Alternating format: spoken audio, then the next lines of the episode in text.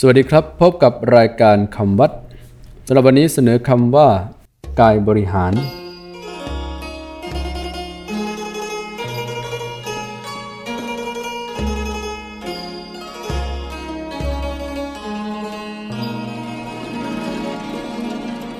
คำว่ากายบริหารสะกดด้วยกอไก่สระอา ยอยักษ์สะกด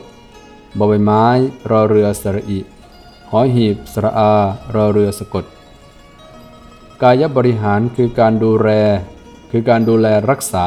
การจัดการ การปฏิบัติต่อร่างกายโดยถูกต้อง กายบริหารเป็นสำนวนพระวินัย หมายถึง ธรรมเนียมการดูแลร่างกายของภิกษุ เป็นต้นว่า ธรรมเนียมการบริหารผมและหนวดเครา เช่น ไม่ไว้ผมยาวเกิน2นิ้ว หรือเกิน2เดือน ไม่ไว้หนวดเครา ไม่ไว้ขนจมูก